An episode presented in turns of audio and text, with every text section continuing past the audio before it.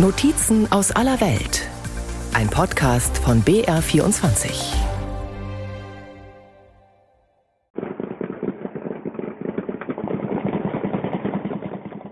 Eine Nacht Ende August im Donaudelta, nahe der Schwarzmeerküste. Russland attackiert die Ukraine mit einem Kampfdrohnengeschwader. Die ukrainische Luftabwehr hält dagegen. Gefilmt wird all das in Rumänien von Bewohnern des kleinen Dorfs Plauru, direkt an der rumänisch-ukrainischen Grenze. Rumänien und die Ukraine trennt hier nur ein schmaler Arm der Donau. Bevor der Fluss ins Schwarze Meer mündet, verzweigt er sich in ein großes Delta. Selbst die schiffbaren Kanäle sind hier lange nicht so breit wie der Donau-Hauptstrom. Der russische Krieg gegen die Ukraine findet hier wortwörtlich vor der Haustür statt. Und Rumänien zeigt sich hilfsbereit. Das Land spielt eine Schlüsselrolle beim Export ukrainischen Getreides. Es hat auch viele ukrainische Flüchtlinge aufgenommen. Doch beides droht das arme Land zu überfordern. Schwachstellen der Verwaltung und Risse in der Gesellschaft werden sichtbar. Andererseits könnte Rumänien auch profitieren, nicht nur als Seefahrtsnation, sondern demnächst auch als Erdgasexporteur. Tagsüber ist das Dorf Plauru am Kilia-Arm der Donau ein verschlafenes Kaff. Rund drei Dutzend Häuser reihen sich entlang zweier Schotterstraßen. Auf der anderen Uferseite geht es geschäftiger zu. Dort verladen Kräne unablässig Getreide auf Schiffe. Ein graues Silo ragt in den Himmel, an der Fassade sind Brandspuren zu erkennen. Nachts fliegen nun Kampfdrohnen in der Nähe des Dorfs, denn auf der gegenüberliegenden Uferseite liegt die ukrainische Hafenstadt Ismail, die zuletzt wiederholt von Russland angegriffen wurde. Das raubt der Bewohnerin Daniela Tănase den Schlaf. Tagsüber habe ich keine Angst. Das sage ich Ihnen ganz ehrlich. Ich arbeite im Hof, ich bin beschäftigt und ich vergesse das. Aber wenn es Abend wird, Nacht, und in der Nacht die Alarme losgehen, dann sitzen wir da und hören zu. Wenn es drüben im Hafen ruhig ist, dann bedeutet das, dass da etwas sein wird, dass etwas passiert. Drohnen sind im Anflug. Zwei Kilometer von Daniela Tănases Haus entfernt ist ein großes Loch im Waldboden. Die Bäume ringsum sind verkohlt. Anfang September schlugen hier Teile einer Drohne ein. Das Haus bebte, das Bett bebte, alles bebte. Wie ein Erdbeben war es, als es auf den Boden aufschlug. Andererseits ist es gut, dass es nicht auf unsere Häuser gefallen ist, sondern anderthalb Kilometer weiter. Ich möchte mir nicht vorstellen, was passiert wäre, wenn es auf unser Haus gefallen wäre. Ich glaube, das wäre schrecklich gewesen. Anfangs leugnete die rumänische Staatsführung die Vorfälle. Inzwischen bestreitet niemand mehr, dass Drohnenteile hier eine Gefahr sind. Sehr unterschiedliche Ansichten gibt es aber über die heikle Frage, ob die russischen Kampfdrohnen vor ihrem Absturz über dem Dorf gekreist sind, also in rumänischem Luftraum. Michailo Podolyak, ein Berater des ukrainischen Präsidenten Volodymyr Zelensky, warf Rumänien vor, die Drohnen würden vor ihren Attacken in Ruhe über Rumänien auf ihr Ziel zufliegen. Die rumänische Seite weist das scharf zurück. Doch in Plauru sind sich die Leute nicht so sicher wie Regierung und Militär. Der Bürgermeister von Plauru ist Tudor Cernega. Er hat die Mutmaßungen der Dorfbewohner an rumänische Medien weitergetragen und sich dafür Ärger mit, wie er sagt, Offiziellen in Bukarest eingehandelt. Cernega ist angespannt. Plötzlich steht sein verschlafener Landstrich im Zentrum der Weltöffentlichkeit. Wenn er aufgewühlt ist, springt seine Stimme eine Tonlage nach oben. Wahrscheinlich kommen die Drohnen in diese Richtung, um nicht von der ukrainischen Flugabwehr abgeschossen zu werden, weil es an der Grenze ist und sie nicht auf sie schießen. Und die Leute sagten, dass sie über ihnen tosten. Ich habe dann nichts weiter getan, als die Probleme, den Terror, dem die Einheimischen ausgesetzt sind, bekannt zu machen. Eindeutige Bildaufnahmen davon existieren bisher nicht. Über Plauru ist es nachts stockdunkel. Das Dorf hat nicht einmal fließend Wasser, von Straßenbeleuchtung ganz zu schweigen.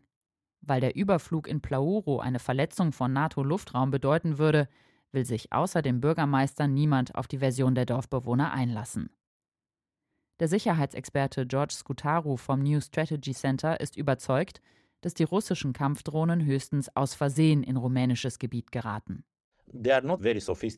Sie sind nicht sehr raffiniert. Diese Drohnen kommen wie Lego aus dem Iran nach Russland und die Studenten der Polytechnischen Universität in Tatarstan setzen all diese Teile der Drohne zusammen und stellen sie fertig. Es ist kein sehr raffiniertes Werkzeug. Als Reaktion auf die Drohnenabstürze auf seinem Territorium hat Rumänien die Sperrung seines Luftraums im Donaudelta ausgeweitet.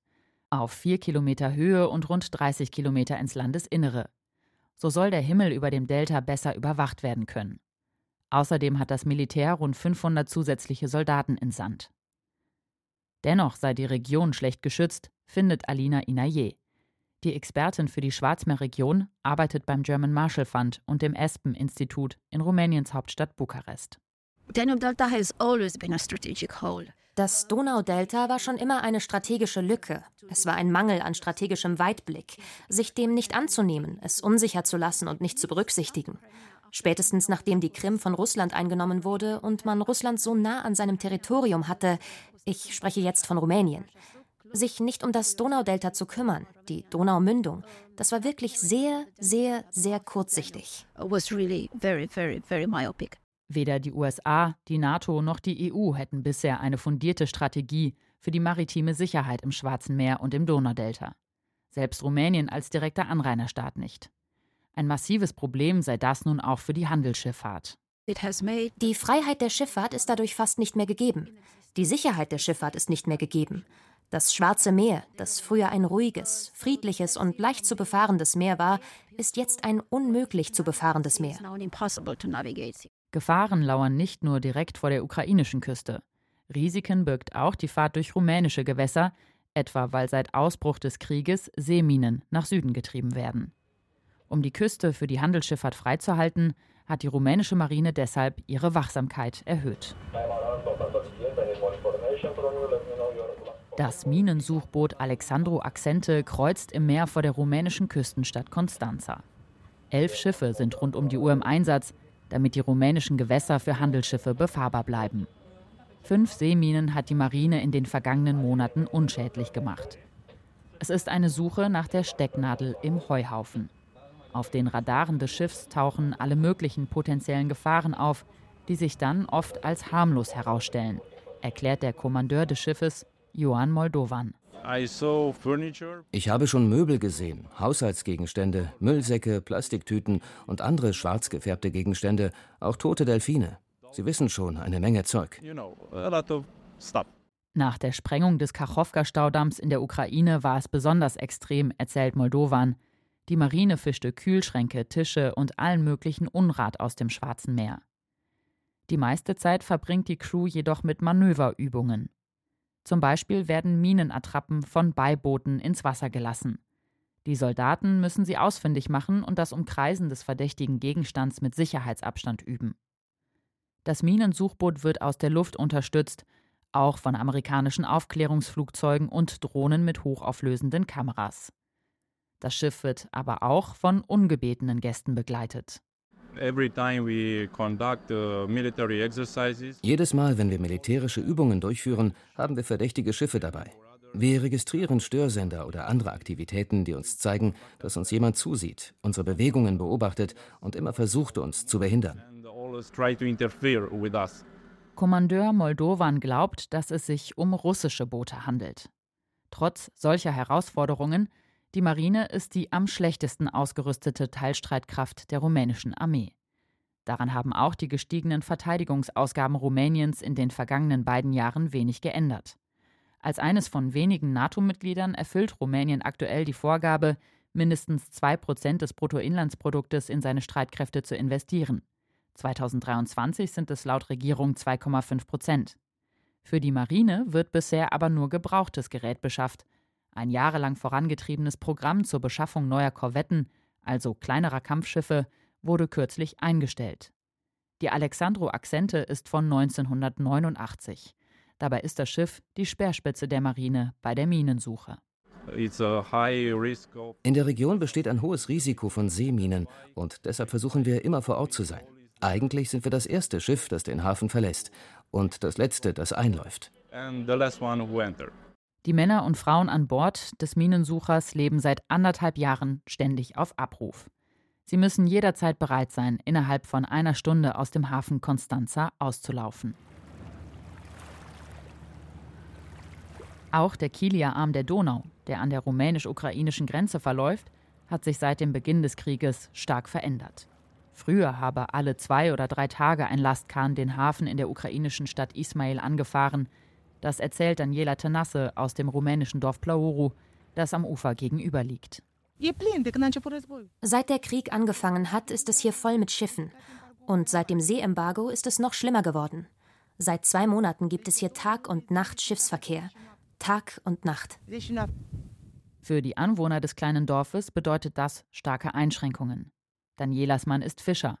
Doch rausfahren lohne sich nicht mehr. Die großen Kähne würden die Netze mit sich reißen.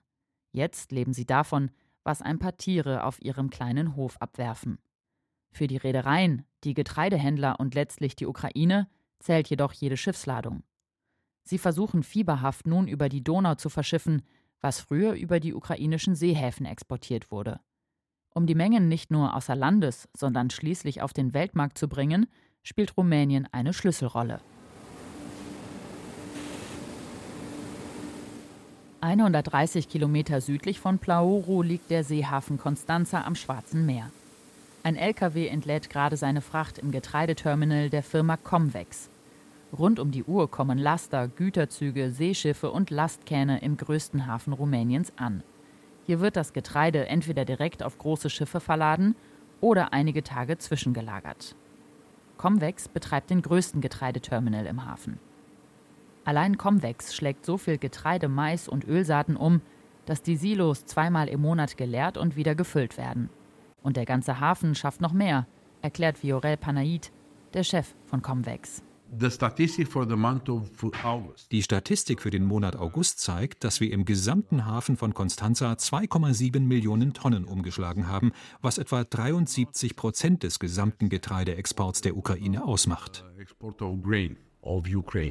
Vor dem russischen Angriff auf die Ukraine wurde in Constanța kein Gramm ukrainisches Getreide exportiert.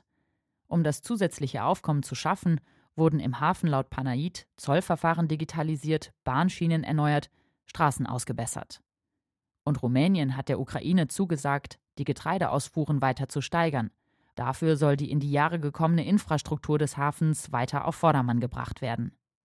Zuletzt hat die Regierung Projekte im Hafen von umgerechnet rund zweihundertachtzig Millionen Euro in den nächsten vier Jahren auf den Weg gebracht. Investitionen im Umfang von weiteren fünfhundert Millionen Euro sind in Planung, ebenfalls bis zweitausendsiebenundzwanzig.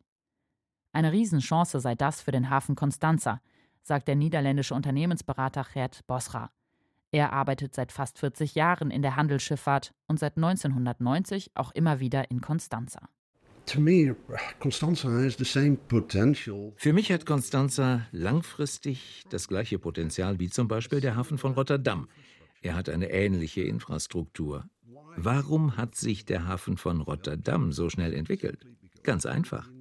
Die Europäische Union, freie Grenzen, wenig Formalitäten. So konnten die Waren schnell und effizient befördert werden. Und Constanța hat das gleiche Potenzial. Aber wir müssen aufwachen. But we need to wake up. Denn für Bosra ist der Hafen Constanța gerade der Flaschenhals beim Export ukrainischen Getreides. Bosra arbeitet mit Trading Line zusammen, ein Unternehmen, das Getreide nicht über das Schwarze Meer, sondern mit Flachbodenkähnen über die Donau und den Donau-Schwarzmeerkanal im rumänischen Hinterland aus der Ukraine bringt. Neben Formalitäten an der rumänisch-ukrainischen Grenze sei das Chaos im Hafen Constanța dabei der größte Zeitfresser.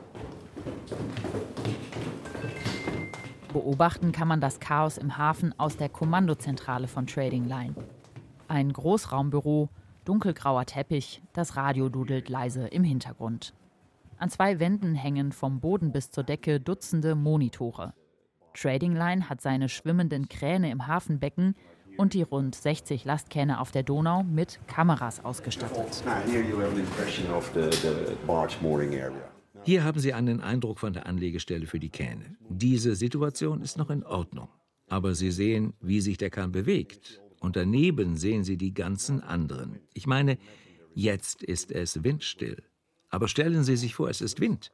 Da sind Unfälle fast schon vorprogrammiert. Auch im restlichen Hafen sind die Abläufe nicht optimal. Gert Bosra zeigt auf einen Bildschirm. Sehen Sie, das ist ein schwimmender Kran. Er wartet bereits vierundzwanzig Stunden, um weiter zu entladen. Das Schiff da läuft aber nicht aus. Es findet also kein Betrieb statt. Das Schiff ist leer, es muss weg. Aber es wartet bereits seit fast vierundzwanzig Stunden auf die Formalitäten. Auch vor dem Entladen würden die Seeschiffe bis zu acht Stunden warten, sagt Bosra. Jede Stunde koste eine Reederei etwa tausend Euro. Bosras Blick huscht über die Monitore. Auf manchen zeigt die Kamera nur groben, dunklen Stoff. Seit die Häfen in der Ukraine bombardiert werden, sollen Schiffe ihre Kameras verdecken, falls die Signale von Russland abgefangen werden. Bei einer Kamera ist die Abdeckung verrutscht. Ein Kollege von Bosra gesellt sich dazu und zeigt auf deren übertragenes Bild. Zu sehen, ein graues Silo mit Rußspuren an der Fassade.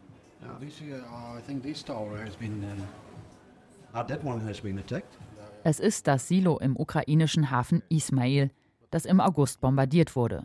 Schräg gegenüber von Familie Tănases Haus im rumänischen Dorf Plauru.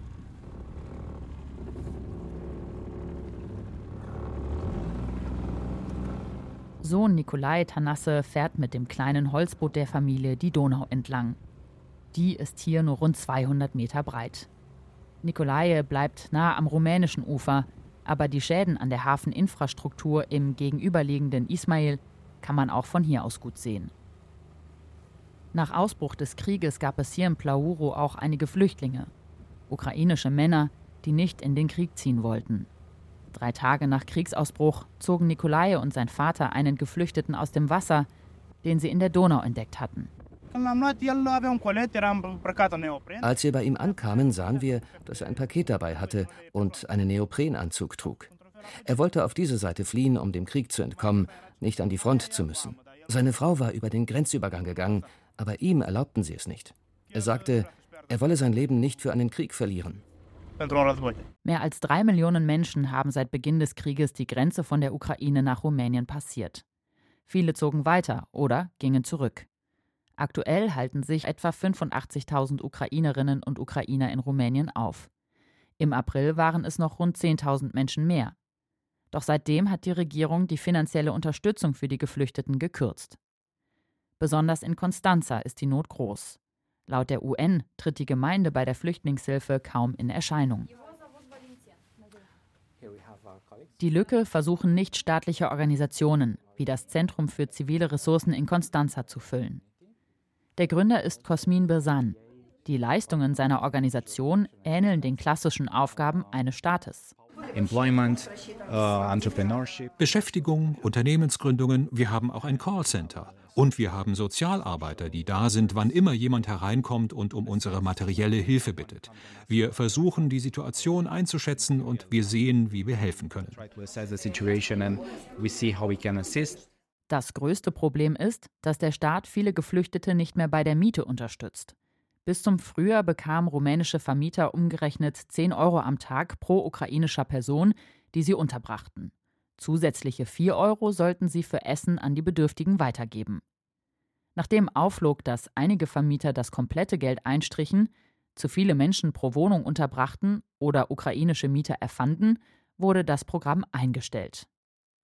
Eigentlich soll nun direkt Geld an die Ukrainerinnen und Ukrainer fließen. Doch bei vielen kommt nichts an, sagt Mariana Rodik. Die Ukrainerin ist als Sozialarbeiterin beim Zentrum für zivile Ressourcen angestellt.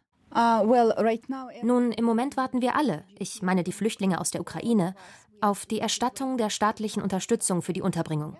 Bis jetzt, seit Mai, als das neue Programm begonnen hat, haben wir noch nichts bekommen.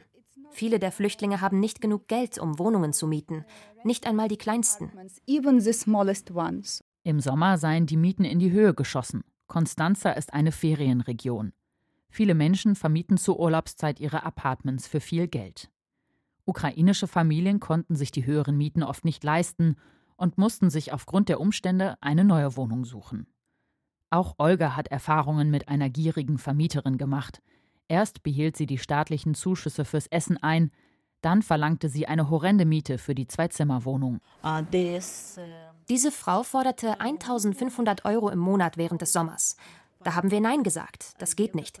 Das ist sehr viel Geld. Wir mussten eine neue Wohnung finden. Das war nicht einfach. Es gab viele Urlauber und viele Rumänen verlangten hohe Mieten. Jetzt wohnen wir in einem anderen Apartment, aber ohne das Regierungsprogramm. Viele Frauen, die sie kennt, sind zurück in die Ukraine gegangen. Vor allem aus Regionen, in denen der Krieg nicht so intensiv tobt wie in ihrer Heimat Odessa. Von rumänischen Vermietern ausgenutzt, vom Staat alleine gelassen. Die zu Beginn des Krieges vielfach gelobte Willkommenskultur in Rumänien hat Risse bekommen. Ein Grund ist die hohe Verschuldung des Staates. Sowohl die E U als auch der Internationale Währungsfonds fordern von Rumänien einen Abbau der Schulden. Die Regierung plant deshalb unter anderem Steuererhöhungen und kürzt ihre Ausgaben. Auf der anderen Seite hat der Krieg Rumänien unverhofft neue Einnahmen beschert. Denn vor der Küste wird gerade ein neues Erdgasfeld erschlossen, verkündete der Chef des staatlichen Erdgasproduzenten Romgas, Răzvan Popescu, im Juni. Neptun Deep ist ein strategisches Projekt für Rumänien und für die Region, um den Erdgasbedarf zu decken. Ab zweitausendsiebenundzwanzig werden wir über eine neue Erdgasquelle verfügen, die das Potenzial hat, die Erdgasproduktion des Landes erheblich zu steigern. Unabhängige Energieexperten sind weniger begeistert. Das Gas aus Neptun Deep reicht nur für etwa fünfzehn Jahre. Dennoch soll die Gasinfrastruktur für Haushalte langfristig erweitert werden. Radu Dudau vom Think Tank Energy Policy Group sieht darin einen Hemmschuh für nötige Investitionen in eine C O zwei freie Zukunft Rumäniens. Politisch gesehen ist es offensichtlich ein sehr gutes Argument für Parteien quer durchs Spektrum, zu sagen, dieses Erdgas ist für die Rumänen. Wir müssen dafür sorgen, dass so viele Rumänen wie möglich es verbrauchen können. Ich denke, das ist keine Politik, die wirtschaftlich oder auch ökologisch sinnvoll ist. Sicherheitsexperten rechnen zudem mit russischen Schikanen beim Aufbau der komplexen Infrastruktur im Meer. Der Ukraine-Krieg hat Rumänien ins Zentrum der Geopolitik katapultiert, ohne dass das Land darauf vorbereitet war. Jetzt muss es sich anstrengen, um der Lage gerecht zu werden.